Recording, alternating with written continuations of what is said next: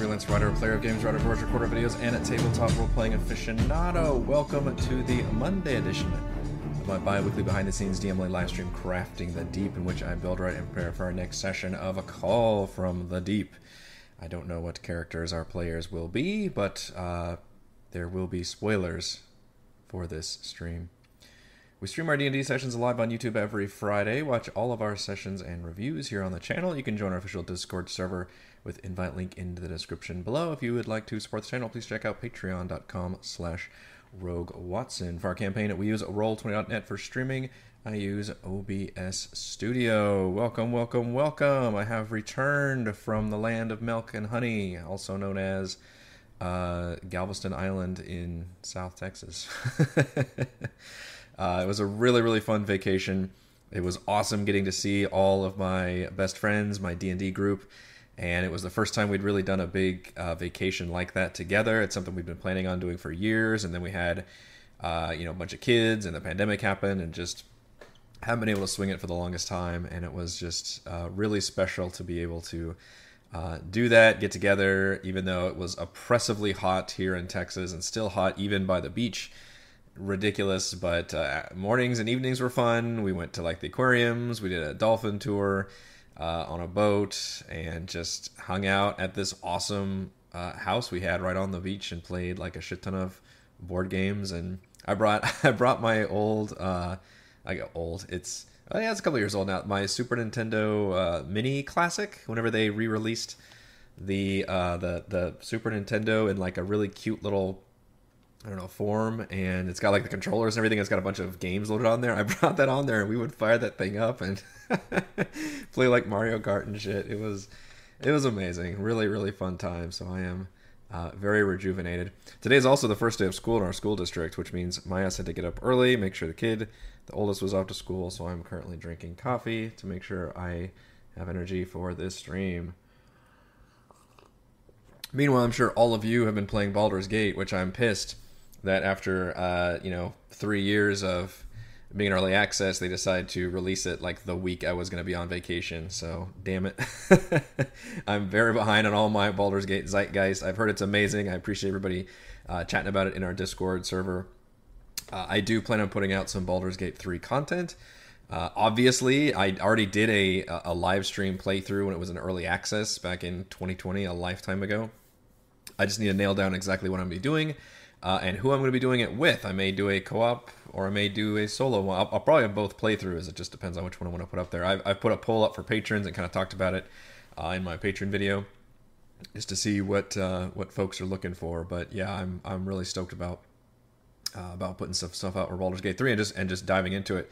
Uh, I also ordered a new video card, literally for Baldur's Gate 3, even though my my other one is not that old. It was a couple. It basically got it when Cyberpunk 2077 came out, uh, which was just a couple years ago. But obviously, a couple years in PC gaming is a bit of a lifetime. So I've decided to uh, trade up, and then the wife gets my old one, which is still again a pretty good one. But it, it was literally like the kid thing about like, well, they need a new one, but maybe I'll get the new one, the really good one, and then you can have the uh, the one I was going to order you, but now it's just basically my old one, but still perfectly good. No BG3 then. Need to do it at release. I know it's gone. It, the, the, excitement's already left. No, I think I think this game's gonna have a long tail life. I mean, I, am also obviously a D&D fan and a CRPG fan. I'm also a fan of Larian Studio. I don't know why I'm so off center on my camera. Sorry. I'm also a fan of Larian Studios and the Divinity Original Sin games. Holy crap, those are amazing. So this is just this checks so many of my fucking boxes when it comes to what I'm excited about for uh, video gaming. I am so stoked. But yeah, you can uh, meanwhile watch my old uh, early access playthrough, which I'm sure is only half relevant now. So I think we've still got some time before we're going to jump into uh, like session one, like to where we're building the haunted house in, um, well, Salt Marsh, but Salt Marsh in this campaign is probably going to be a suburb of Neverwinter because I think that's going to make more sense.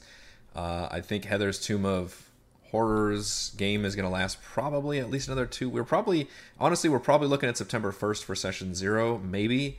So I've still got a little bit more time. So I think for this week, uh, we're going to be talking about still the overall plot structure, but I want to also dive into more of the uh, side quests and extra content from Call from the Deep just to see if any of that is really going to excite me to where I'm like, oh, I definitely need to expand on this or include this in uh, my playthrough because there's a lot of uh, quest, like side quest stuff in chapters two and three that I really need to just sit down and go through.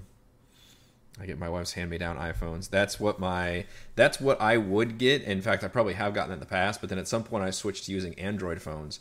So uh, we have like his and hers upgrade pads now. We have different skill trees when it comes to our uh, phones. But my oldest definitely gets my wife's hand-me-down phones, so she's thrilled when my uh, when my wife upgrades. Although I guess she only just recently got a phone. She my oldest is uh, 11 so that gets that gets to be a tricky time too it's like every all of her peers have phones but of course my generation thinks that they're all way too young to have a phone but then it, it's hardly applicable because of the technology's changed so much and they've all got phones so it's that's just a tricky thing to figure out all right so i think we're going to start by going to chapter 2 and looking at the quests because i mentioned each of these so the attacks on each of the cities, uh, once you complete the attack, you thwart the enemy. Then it opens up like several side quests, which could lead to other locations in chapter three. And I have looked through some of them, uh, but not all of them. I will admit, there's a lot here. Uh, but we can go over them together and just see if any of these are worth doing. So this would be following the basically this would be the open-ended section of the game, which is going to be somewhere in the middle. If we think about the the beginning is going to be kind of linear, but open up a little bit because they'll be able to explore Gundarlun, um, and you know maybe decide on the order of events they want to tackle, and then they'll have a, a, very linear moment where they have to go to Neverwinter to defend it against all the attacks, and then it'll open up again where they can, you know, decide which faction to follow up on and uh, which area to go to and quests to pursue, and then eventually it will funnel up into a third act, which will probably be the uh, the Driftwood docks, the Sea King Tentrix Driftwood. Uh, sorry, I just said Driftwood docks. What is his? I guess just his layer. Uh, and then that will lead to Purple Rocks and then Ascarle. That will all be pretty linear one after the other finale, which that's pretty much the way the stories usually go. All right, so Baldur's Gate quests. The Grand Duke Ravengard. Ravengard? It's weird how you can just talk to like the big bosses too, but I guess at some level once the players are like fifth level, they're more notable now. more than just random scrubs. Uh, the Grand Duke asks the characters to visit Luskan. He believes the pirates must have come from the City of Sails. On behalf of the Lord's Alliance, Ravengard believes Luskan should be held accountable and made to recompense Baldur's Gate for the crimes committed. Ulder sends a sealed letter. Wait, literally.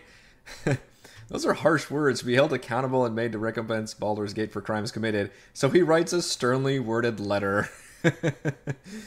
All right, this is a town of pirates. You think a sternly worded letter is how you're going to do this? That's funny. After traveling to Luskan, the characters can arrange a meeting with the five high captains. Friday, they show the Lord's Alliance letter. Uh, let's see. They claim no part in the attack on Baldur's Gate. The characters mention drowned Wolfgar which was the I guess the other one who attacks Baldur's Gate. Uh, one of them goes deathly pale, confesses a member of a ship. Wolfgar went renegade a few years ago, giving up pretense of listening high captains. Rumor has it that Wolfgar affected to Sea King Tentrix after being outcast from Luskan. High captains are worried about Tentrix, pride and armada seem to be growing in strength by the day, tells that Sea King is holed up somewhere in the Nelanther Isles. So that's kind of a nothing quest. I mean, it's it's it's just a social fetch quest, basically. You just go to the town, you talk to the captains, you get some information. Um, it's not really. It, I mean, it feels like a decent story step, but there's just nothing interesting going on there, and I don't think my players uh, would be interested in like a purely social going to talk to the pirates thing. I could move the pirates just in Neverwinter, then maybe it would feel like less of a big, hey, we're off on an adventure to go to Luskan. Um, you know, maybe they just talk to the local pirates and shake them down and then learn that way, and that's how they figure out to. Uh, that would be which one is that? That's drowned Wolfgar, which just leads to Sea King Tentrix. Is drowned Wolfgar the the Kraken Society guy? Yeah, Deep Scions. He's a Kraken priest. Okay. All right. Well, I think we're gonna skip that one for now. What's the results on if they are too late helping defend Neverwinter? Nick, Nick, Nick, Nick, Nick. Yeah, exactly what Sylvan says. Heroes are never too late. I and, and and I'm willing to have the argument. We can have the argument, and I, I realize that D and D can be a more reactive world where like the bad guys' plans are happening no matter what. But honestly, I I come from a video game background, whereas I, I mean I played a lot more video games than I did D and D growing up, or tabletop RPGs in general. And I do appreciate there's something to be said, as much as it can be ridiculous, the, the, Skyrim model or whatever open world game model, where like everything is kind of frozen in place, waiting for the players to interact with it. Um, on the other hand, that that allows you to I, tell better stories to a certain extent. Like you can frame everything around the players; they become, uh, you know, the main story drivers of everything, and you can set everything up perfectly to where it you get the most bang for your buck in terms of the action and story for each individual area. Now that doesn't mean the players can make they can't make any choices at all and they're just along for the ride. Uh, I, I, do think it's important for them to make choices and have those choices be consequential. Um, but that would be a very major one. That I mean, that's I feel like that's part of a buy-in you have with your players, where if you give them this big important quest, like, "Hey, this city is under attack," the city that you were all from, or were working there, or whatever else, uh, you need to go save it, and the players like, "Nah, we're just gonna go fishing or something out the back." To me, that's like, all right, well, why are we playing D and D right now? You know, like, like that's the adventure, that's the thing. Like, I, I think you have to have that certain amount of buy-in. Now, you can still go to Neverwinter, and then you could choose like what do you prioritize? And that could be something i could develop is like hey you see this under attack this under attack this over here. What things do you want to go do and how do you want to do it? That's all player choice. So i guess it's more at the micro level than the macro level. Salacia Credano's quest. Members of the Zhentarim who use their money lending services are approached by the loan shark. Discover whoever enchanted pirate ships to allow them to sail beneath the waves such an enchantment would be useful for Black Network smuggling operations along the Sword Coast. She tells the characters to head to Orlumbor, an island state located west of the Troll Bark Forest. I did read about this one. This one actually sounded pretty interesting. If anything, because it's just a nice lead that could end up uh, being kind of an interesting little side quest.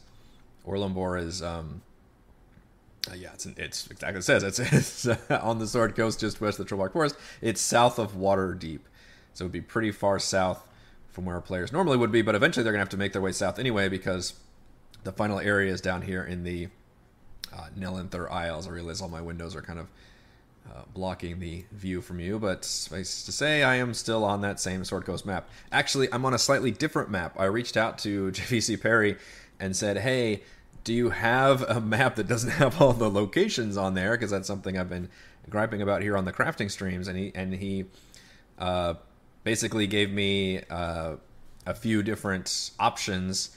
Mainly, there was one that had all the locations minus the few that needed to be hidden, which was like Ascarle and um, the uh, the Sea King Tentrix's lair, which is uh, Driftwood Docks, I believe, like the important stuff that they shouldn't know. So I did. I, I got. I have that one here, and I uploaded it. So this one does not have, and I'll prove it to you.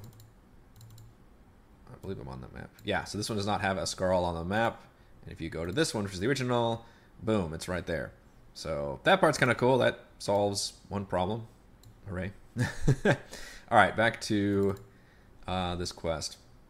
Uh, the island is known for talented shipwrights. See Orlumbor in Chapter 3 for more information about the island. Characters determine who enchanted the sunken dune and sister ships. They must spend downtime researching. That sounds fun. Most of the research take place in small taverns on libraries of Orlumbor.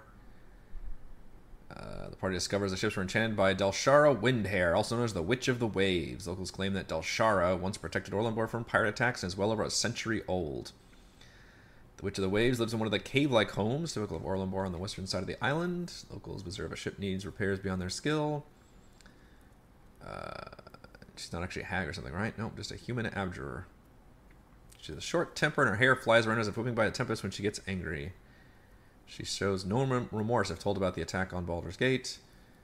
The party tries to kidnap Delshara or turn her to Salacia. She attacks them. If a character the characters flee Orlumbor, she contacts her old friend Captain Callus, who's the reoccurring tiefling villain, pirate, and sends them to track him down. The character's not welcome back to Orlumbor. The characters aren't going to want to kidnap somebody for the Zhentarim, I don't think. So I like the beginning and middle of this quest. I don't know if I like the end of it. I feel like the next step should be like information that she can give them is like, yeah, I was hired by so and so and they're here. Oh, interesting. She can enchant their ship. Only accepts payment in pearls. For 500 gold pieces worth of pearls, the characters get their ship to sail beneath the waves. For 200 gold pieces of pearls, the characters can get their ship resistant to fire damage. This feels like very much a video game side quest where it's like you unlock the ability to like upgrade your ship, which I could definitely look into. I still need to look into the ship stuff and try to make that more interesting. But also in a video game, you'd be doing a lot more combat and be able to juggle all that and have that be reflective versus uh, that's of kind of slow you down by a lot in the actual tabletop RPG. Uh, the island, which we can jump to that, is in chapter three. Uh. So I mean, I like the start of that, where it's like, hey, you need to like, you should look up how they enchanted their ships to sail beneath the waves, and that can lead you to um, this island down here where this kind of crazy witchy lady lives. And then the island is home to a brass dragon, I think. Uh, let's see, Orlumbor. Yeah, so let's see. Running quest, party march. They're visited by. I love dragon names; they're ridiculous. Lamarantazaz, an ancient, an ancient bronze dragon who layers on the island. The dragon doesn't conceal her true appearance, but appears, but approaches cautiously in case she's mistaken for an evil dragon. She introduces herself as Mother Claus. The party say they're adventurers. They ask if they're doing her a favor prior to the Scaly Eye merchant company which operates on the Sword Coast. Normally would dare target her ships. Recently, the pirates have been more bold. While she was rescuing a crew near Luskan, why the hell would you be up there? She lost contact with the bobbing barrel. Mother Claus fears the cog must have been attacked in Asavir's channel. What is bobbing barrel? They saw a ship named the bobbing barrel. Okay. She promises them 500 gold for information. So you get a quest from a dragon who can't be bothered to do this job herself. For each crew member they recover, Mother Claus gives the characters a blue pennant with a weeping after a fly. There's a flag, the scaly feature, the protection against pirates. Characters searching the ocean floor of Asavir's channel succeed on DC 18 investigation check. Find part of the wrecking bobbing barrel, part of the wrecked ship among the massive sunken ships there. The crew were taken at Driftwood docks via the Sea Tower of Urfong. Hmm, I feel like I need to read more about that last chapter, or the chapter with Driftwood docks then. That one's a very side questy as well. But I like that you get one side quest to go to the island, and then you get an entirely different side quest to go to what they say, Asavir's channel, which is somewhere. I thought it was further. Oh, there it is. Yeah, further south. And then uh, the Nelanther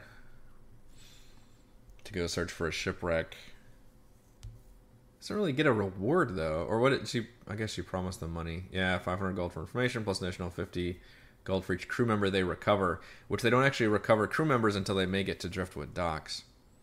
So I guess that's one way you. Half of these side quests basically lead you to uh, chapter four. That's kind of their goal. Which I don't necessarily need them to unless I want one to be like the main piece of investigation that they take, which I mean, that could be part of it. Maybe that maybe it's somebody's like, well, they've got this enchantment. Somehow they know it comes from Orlumbor. I'm not sure how they get to that point. And then Orlumbor, they get a quest from a dragon who's like, hey, my ship got sunk in this area. And then maybe from the shipwreck, they find that people got kidnapped to Sea King Tentrix. And then that's how they get to the lair. That's kind of a roundabout way of doing it, but could be an option, Orlumbor. So those are the quests from uh, Baldur's Gate. So let's look. So no clear winners, but maybe some potential ideas. Now we're going to look at the quests out of Neverwinter. And again, obviously, I would move all of these quests to Neverwinter if I need to, or wherever. Therius and Torum's quest. Members of the Harpers are approached by half siblings. Very concerned they weren't warned about the pirate attack and never anything from the berg, a floating hollow iceberg the Harpers use as a base in the Sea of Swords. The characters accept they are teleported to the berg, which is currently floating between Ruathym and Gundarlun. The base has been overrun by 10 Kraken Society cultists, led by Svetlana Brokenstag. Boy, shout out to JVC Parry for coming up with a shit ton of names in this campaign. Supported by three Yetis. Cultists don't know they're working for Slark you let alone Zelix 4. Svetlana's telepathic link to the Elder Brain and can receive messages from it, though it makes her ears bleed. If Svetlana is about to reveal important information, Zelix 4 uses an action to, on its turn to deal 40 psychic damage to her, which is enough to kill her immediately. That's cool. I definitely want to try to use that at some point. Like they're trying to interrogate a Kraken priest or somebody who's a higher up, and that person just gets lobotomized. That's a neat idea. Svetlana also apparently has fins and gills. All Harp- Harpers aboard are locked in cells as the Berg moves toward Ascarle. The imprisoned Harper contingent includes Thea Weisskobel, two nobles, and four spies. Cultists operate the Berg's magical potion. I don't have a map for this, do I? This hollowed iceberg? I mean, it's a cool idea. But the fact they just get teleported right there, um, like why couldn't you just do this, you two bards? Cyndaquil, who protects a Harper, teleports to unassuming Rojos in Neverwinter. Huh. Kraken are unaware that Gumph the Flump is aboard, thanks to his ring of invisibility. Gumph has been spying on Svetlana and shares the following information. Briggs being maneuvered to the north of Purple Rocks. Well, the problem is I don't want this hollowed out iceberg to be going towards Purple Rocks. That would skip a lot of content. If characters liberate the Berg from the Kraken Society, they are rewarded with a magic item. Roll on magic item table B. In addition, the characters gain access to the Harper Teleportation Circle Network, which has permanent circles in Baldur's Gate, Mirabar, Neverwinter, and Waterdeep. Obviously, a huge unlock, and yet, I don't know if you actually need the teleportation. Uh, Jeremy asks, "What level the PCs be at this stage of the campaign?" Um, it's kind of up to me because I'm I'm still at the stage of just determining if I want to use these quests and if I do, when I want to use them.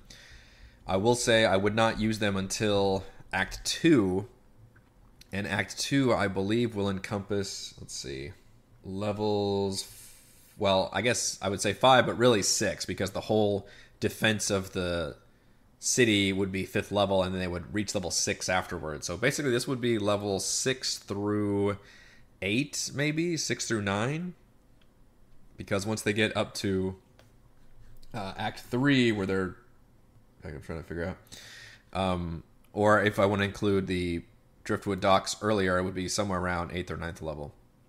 So they would be probably six through nine for this for this kind of open world content. I don't need that much content because we're most likely going to be using uh, the uh, Ghost of Saltmarsh stuff.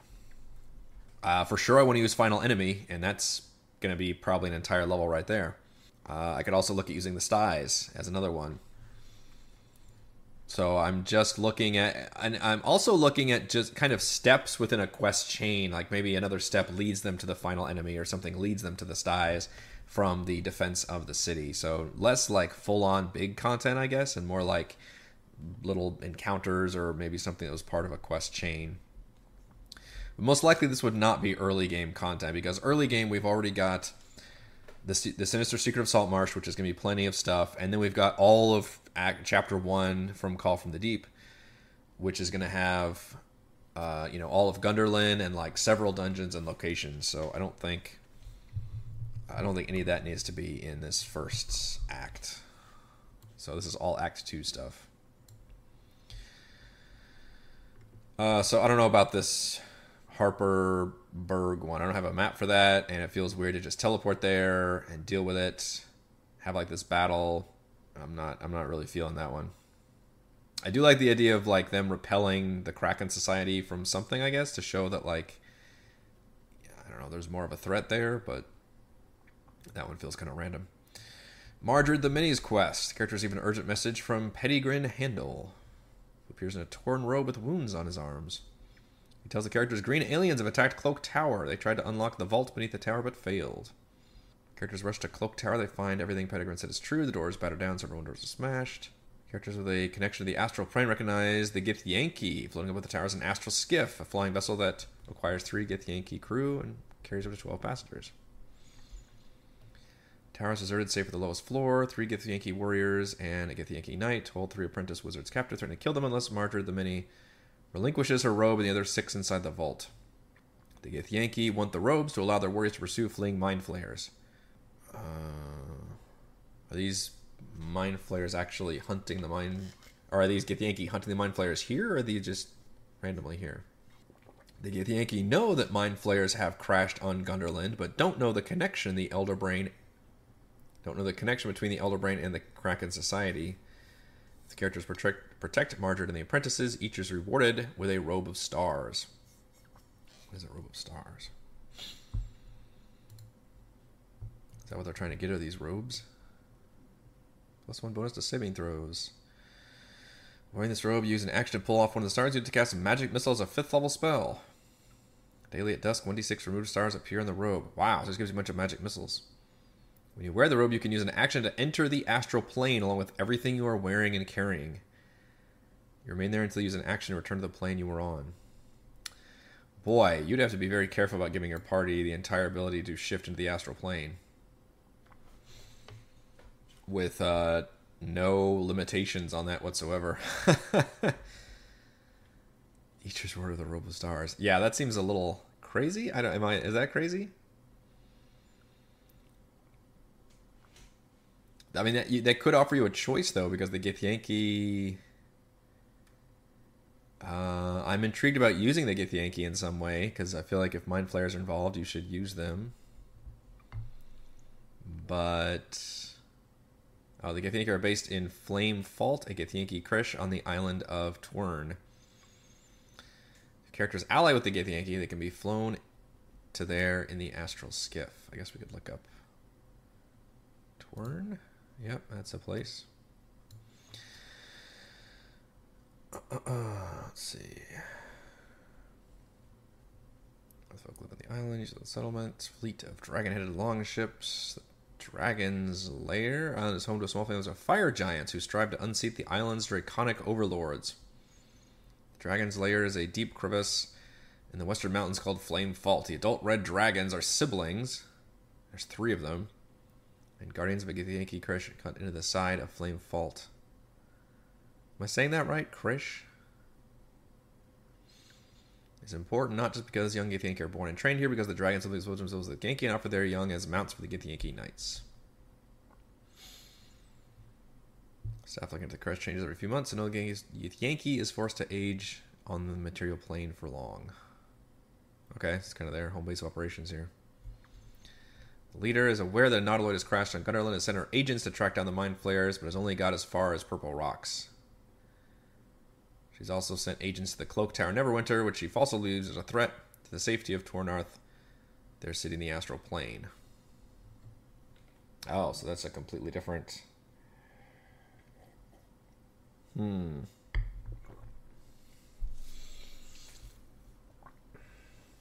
Where is Torn on the map? Doesn't actually say, does it? I feel like it's worth using Githyanki. My, my players don't know their Githyanki from their Githzerai. Although with you know with Baldur's Gate 3 being a thing now, everybody's gonna start being a damn expert on Mind Flayer lore and Githyanki and shit. Shout out to uh, Planescape Torment for making me aware of uh, Githzerai, I believe. God, I can't remember his name now. The party member you get in that game. It was like the philosophical dude. See where Tuern is.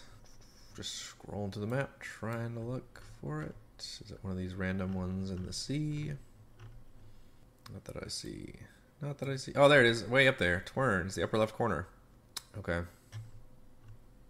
I assume what is Uttersea? Is that the name of the one town there?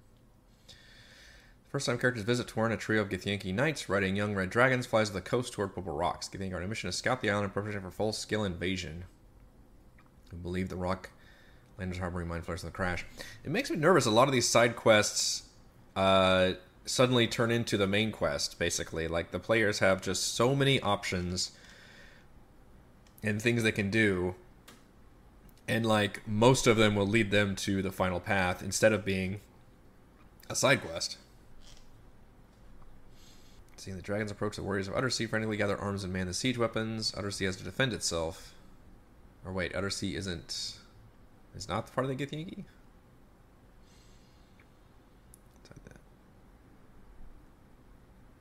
okay, so I guess Uttersea is the largest town on the island. Okay. So the dragons lair, they lair in three volcanoes. Imagine being on an island with three volcanoes and knowing there's like adult red dragons in there. And inside there are Githyanki, who are like hidden in there. This is a common occurrence. Each time the warriors attempt to shoot the dragons, they have not yet succeeded. Why would you try and shoot the dragons then? I have not noticed the dragons are ridden by Githyanki and are oblivious of the race's presence on the island. Okay, once again, this one doesn't really have an ending. Um, other than the fact that they can maybe gain the Githyanki as allies or something, but that also gets tricky because it's a whole underwater excursion, and the Githyanki's red dragons would be pretty nullified by that. But maybe you, maybe that's a good reason for why they would endorse the players for going down into the lair instead of this Githyanki army that's sitting here conveniently ready to attack all the enemies in the game. So, I guess I'm less enthused about that one as well. I do appreciate that one quest leads to another, though, which is the uh, the Githyanki at this cloak tower. Uh, which cloak tower does not look like it has its own map either. They're just trying to, and they've got the skiff, the flying, yeah, flying ship, which would certainly be useful for the players.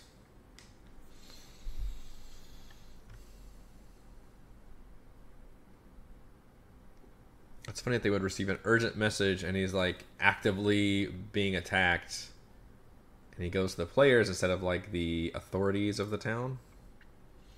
Because I, I, this is in the middle of the city, right? Like, seems kind of weird. And Githyanki are against mind flayers, but they're not also not nice, reasonable people, which could be make them interesting to deal with from the player's perspective. Hmm. Hmm. Hmm.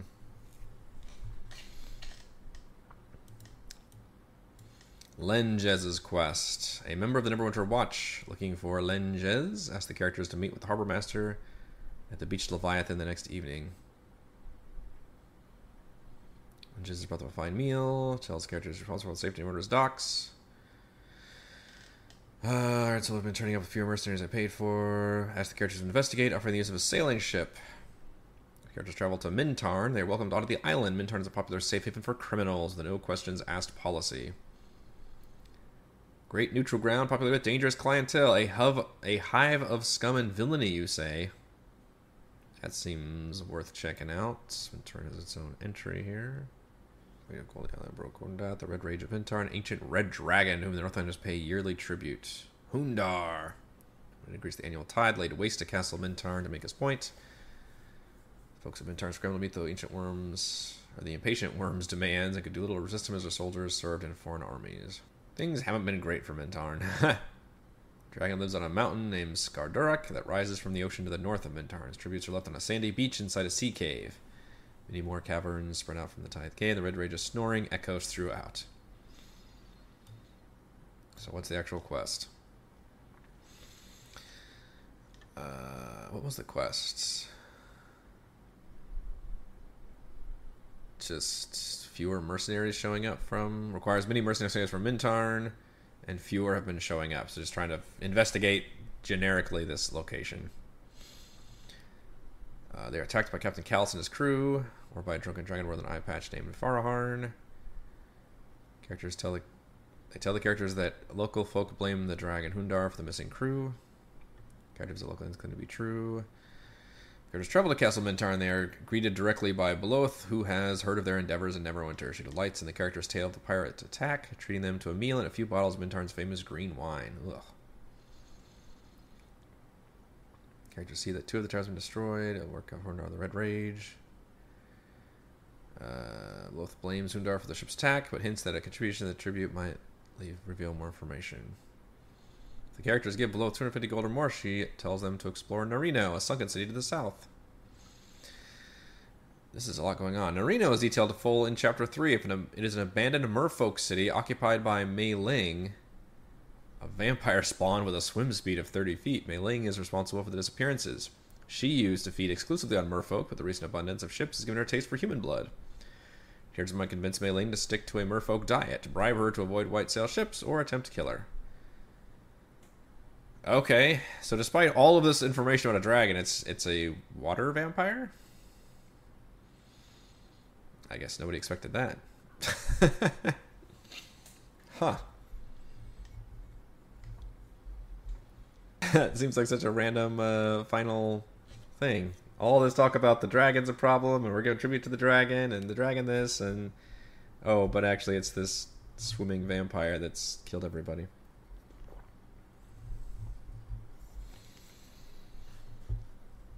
Well,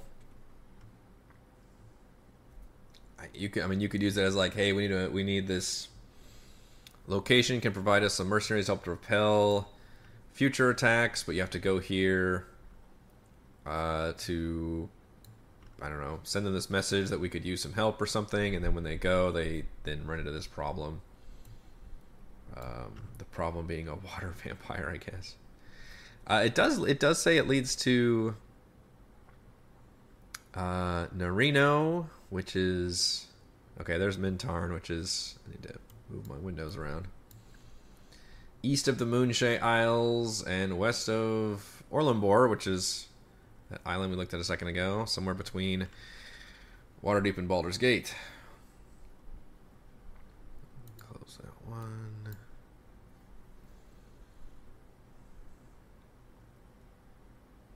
Oh, sorry, Narino is where the vampire is. Okay.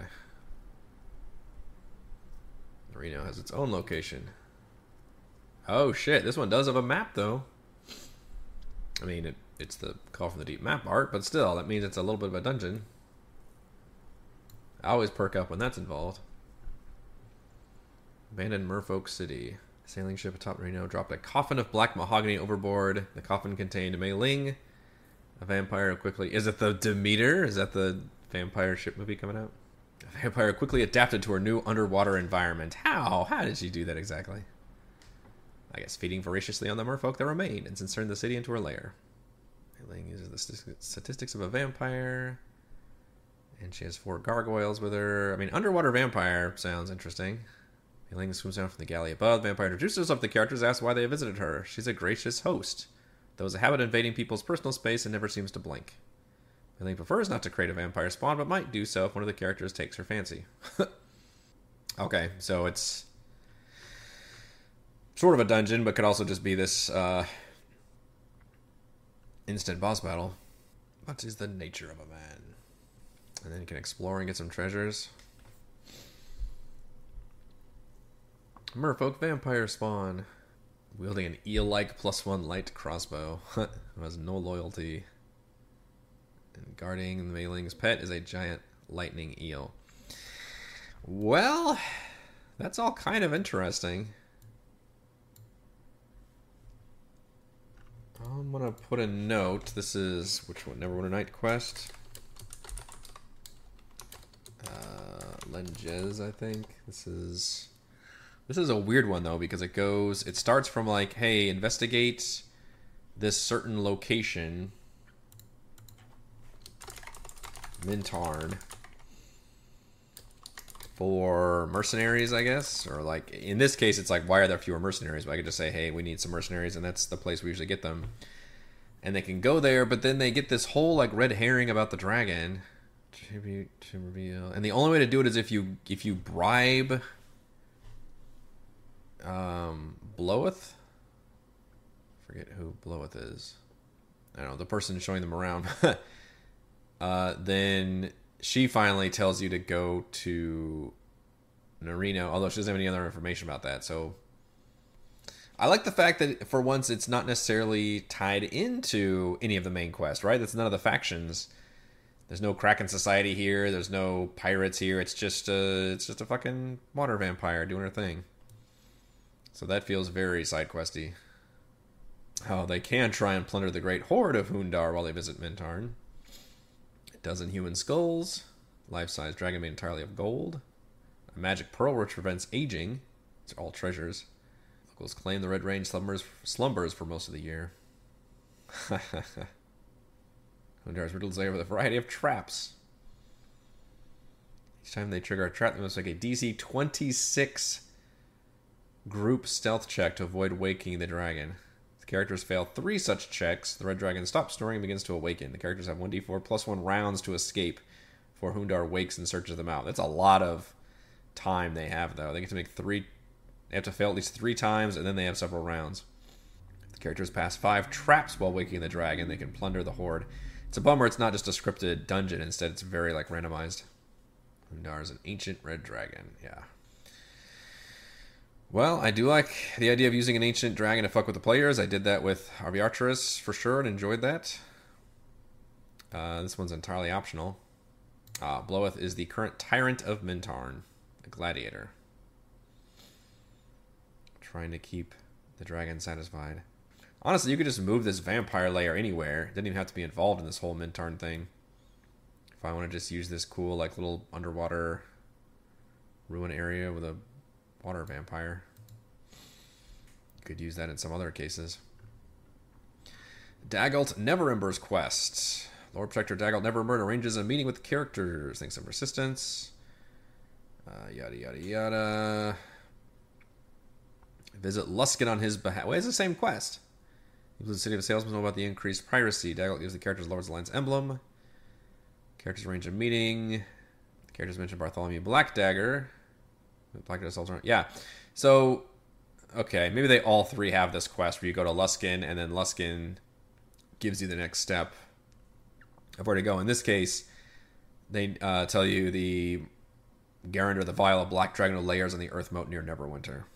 Yeah, if they pursue this lead, they can question Garander, which leads them to Arbuck on Fisher's Float, and then to the Nelanther, which is basically just the main quest at that point. Okay, so that's just the same as Baldur's Gate.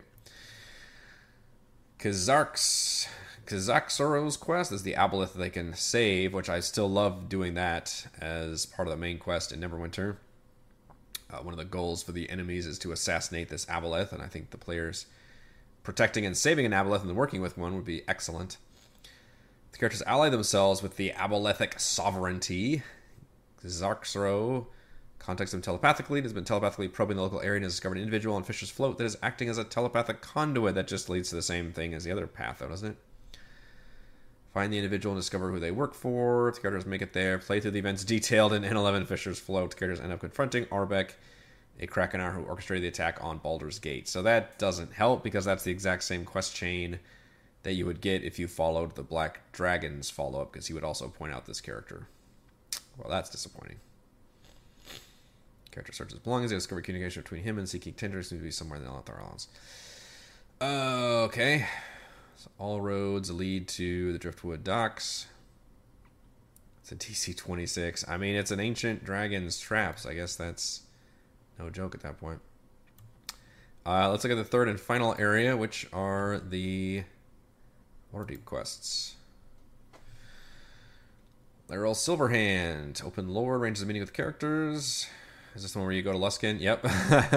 Visit Luskan and learn. Notice increased piracy. Uh, claim to no part. Attack through the Swaganen petty pirates or being manipulated with some greater force.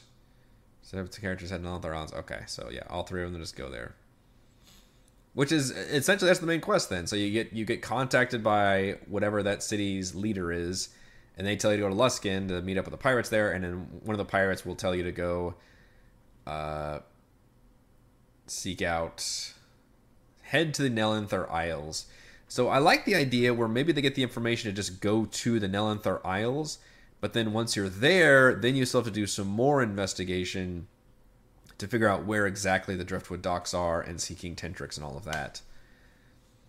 So maybe your your search can narrow. Maybe I need to look up some of these locations uh, in the Nelanther area and see if that can be another important and required step in the quest. Which is Port of Skog, Sea Tower of Urfong, and Yoma Town. Let's finish with this one though. Abilene, Neravacorvo. No, man, there's too many names. Nero Varco's quest. After the Sahuagin attempt to retrieve the Marid conch, Dread High Trident Abilene and Nerovacaro realizes something must be manipulating our telepathic communication with Slarkrethel. Uh, I don't know who this person is supposed to be. Sent a whole fleet to Waterdeep, which she could have taken the to him herself. Abilene tries not to reveal the identity of the Kraken-sized leader, divulges the information the characters who won't help her otherwise. To escort her to Cloakwood, south of Baldur's Gate. She knows of a cavern hideout where the wood meets the cliffs, where important members of the Kraken Society meet. Who is this person supposed to be? It doesn't identify her. Dread Trident Abilene Nerovacaro. She gets to meet the other who will understand what's going on. She also asks characters wish to join the society. She can permit her secret to be spread throughout Waterdeep. I would love if you. This is a tricky one. You can't force the players to do this, but it'd be fantastic if you they had a setup where they had to all, you know, dress up as cultists or infiltrate something socially. Uh, I, I think there's a lot of fun you can have with that. I mean, look at our whole Sunblight thing, which I did not plan at all, and the players ran with that, and it was just a fucking blast. Can have mercy to be spared. Spread through Waterdeep, the cult promises great power and knowledge to its members. Cult characters are given a breastplate and boss with a Kraken design. Characters head through Cloakwood. They're attacked by an evil treant. Um, oh my. Characters at the Cloakwood Sea. They're attacked by a Hydra, which layers in the coastal shallows. Similar presence up, or Abilene is put at risk. Characters protect Abilene. She thanks them wholeheartedly and continues the Kraken Society meeting spot where she calls Breakhand Cove. Abilene has died. The characters must search the location themselves. They realize what the place has a name. Dangerous Cliff. Characters arrive. They meet with the Kraken Society members. They join the cult. Those refused must remain behind. Each member of the meet conceals their identity with a black veil, but there are three nobles, three cult fanatics, and two concealed deep scions from Purple Rocks. Fish doctoring lows, more sacrifices. So they can just kind of attend to this meeting, I guess. Characters possession of the scions by stealing and killing experts. They discover letters from Sea King Tentrix. Okay, I'm not sure if I know who this person is supposed to be. She's never identified. Uh, so maybe she was in an earlier part of the attack on Waterdeep. I wonder if she's the Malenti that joins them later. That's the part I'm confused about on that one.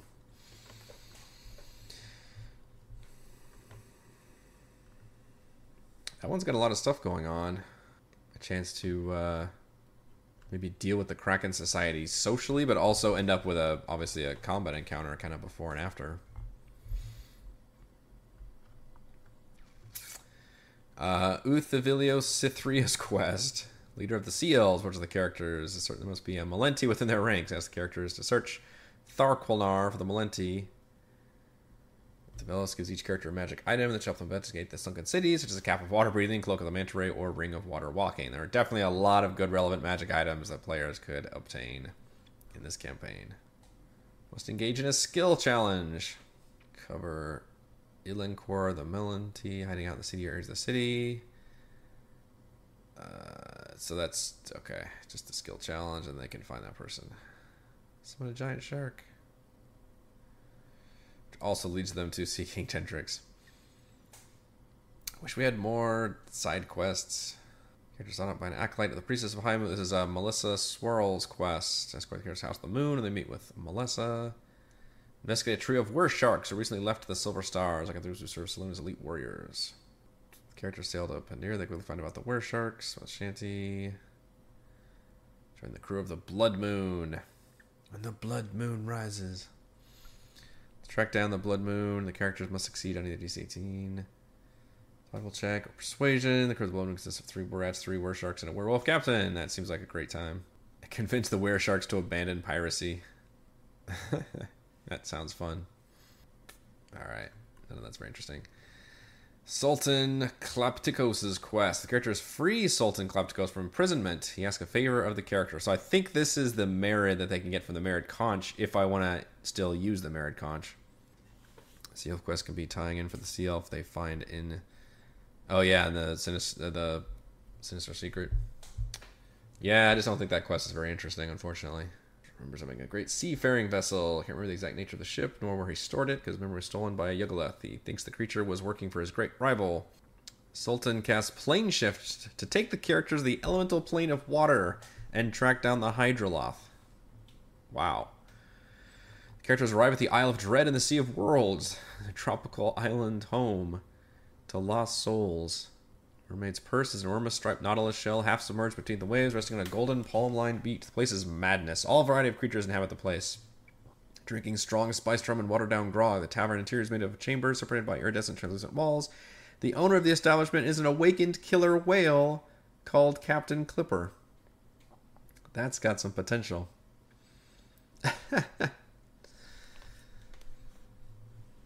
Captain Clipper is a total gossip. Pearl Chambers underwater room which contains a Mezzoloth. Defeat the pirates. Mezzoloth is impressed and asks what they want. Characters can have Mezzoloth to capture Onoro. Captures the passive perception. There's different ways they can, I guess, find this information. Eventually, characters get the chance to talk to Onoro. The Yugoloth fights. Character doesn't want to return to Gehenna and gives over information if they spare his life. Onoro's hired by the rival to steal the Marid's memory of the ship. Doesn't want it herself, so beats the thing on the material plane on an island scattered with huge skeletons. Allows the character to remember the whale bones, islands west of Waterdeep, whose shores are scattered with the namesake. After recovering this information, the Marid teleports himself and the characters of the whale bones, spending a day searching for the ship. Fortunately, the ship's been breached by a gang of eight berserkers. Oh boy. Characters have to fight the crew to get the ship back, although killing us and causing others to free. Honestly, all this is is kind of cool. it's got some interesting steps along the way. It's got adventure. It's got some wackiness, hijinks. Flying Squid is a sailing ship powered by a water elemental, which can be summoned by the Marid and bound by a gyroscopic adamantine prison in the hold. So this with binding the elemental requires a DC 20 Arcana check from the character's contempt. He summons the elemental using a elemental spell, the ship is twice as fast as others of its ilk and only requires a crew of five. That is kind of a cool way to give the players a superpowered ship. I guess it's not a flying. It's, it says it's a sailing ship. It's just a really maybe awesome one. Yeah, a great seafaring vessel. So to get it rewarded with like an upgraded ship that's super awesome, um, could be kind of a cool quest. So maybe that's an excuse to have the Marid Conch involved somehow. I could also just have it be. I, I could really have all three of the uh, excuses for the attacks happening because one of them was kidnapping an important person, one of them was assassinating the aboleth, the other one was stealing the Marid conch from different cities. I could have all just put all three of those things in Neverwinter, and thus the players. Um, if I was doing a true clever video game, I'd make the players choose which one they get uh, to actually repel. That that that could be interesting. Or they could even try and split the party up a little bit, maybe try to tackle multiples. But then if they're rewarded with them, if they can recover the Marid conch and get the Marid, then that could lead to this whole quest, which is actually pretty cool sounding. Sultan Clapticos. Uh, which involves teleporting to the elemental plane of water. to shake down a hydroloth, basically. Then fight a bunch of berserkers. To claim the super sexy ship. And maybe even get involved in like a final like skill challenge to uh, or something to where the you know a couple players has to help bind this elemental while other things are happening. Maybe they have to do it while the berserkers are they're fighting the berserkers. That could be cool. So I'm liking that one. And and but that that's something I have to think about also is maybe if I want to include uh, all those different motivations that the enemy is doing, maybe the players do have to actually choose. But I'd also have to convey that information to them so they realize that they've, you, you know, I have to make it obvious that like there's different factions going after different things which ones do you want to uh, prioritize, and maybe that would uh, give them those allies.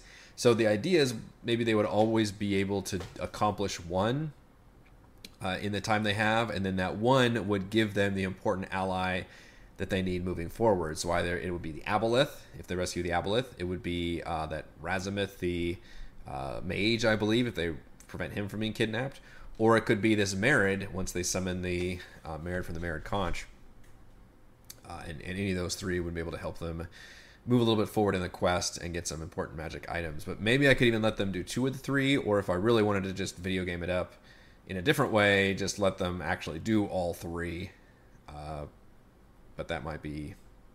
I don't know. I kind of like the idea of having to make a choice uh, in terms of which ones they want to try and protect. If if I can make it pretty obvious that they're having to make a choice there, because they may feel like they're not.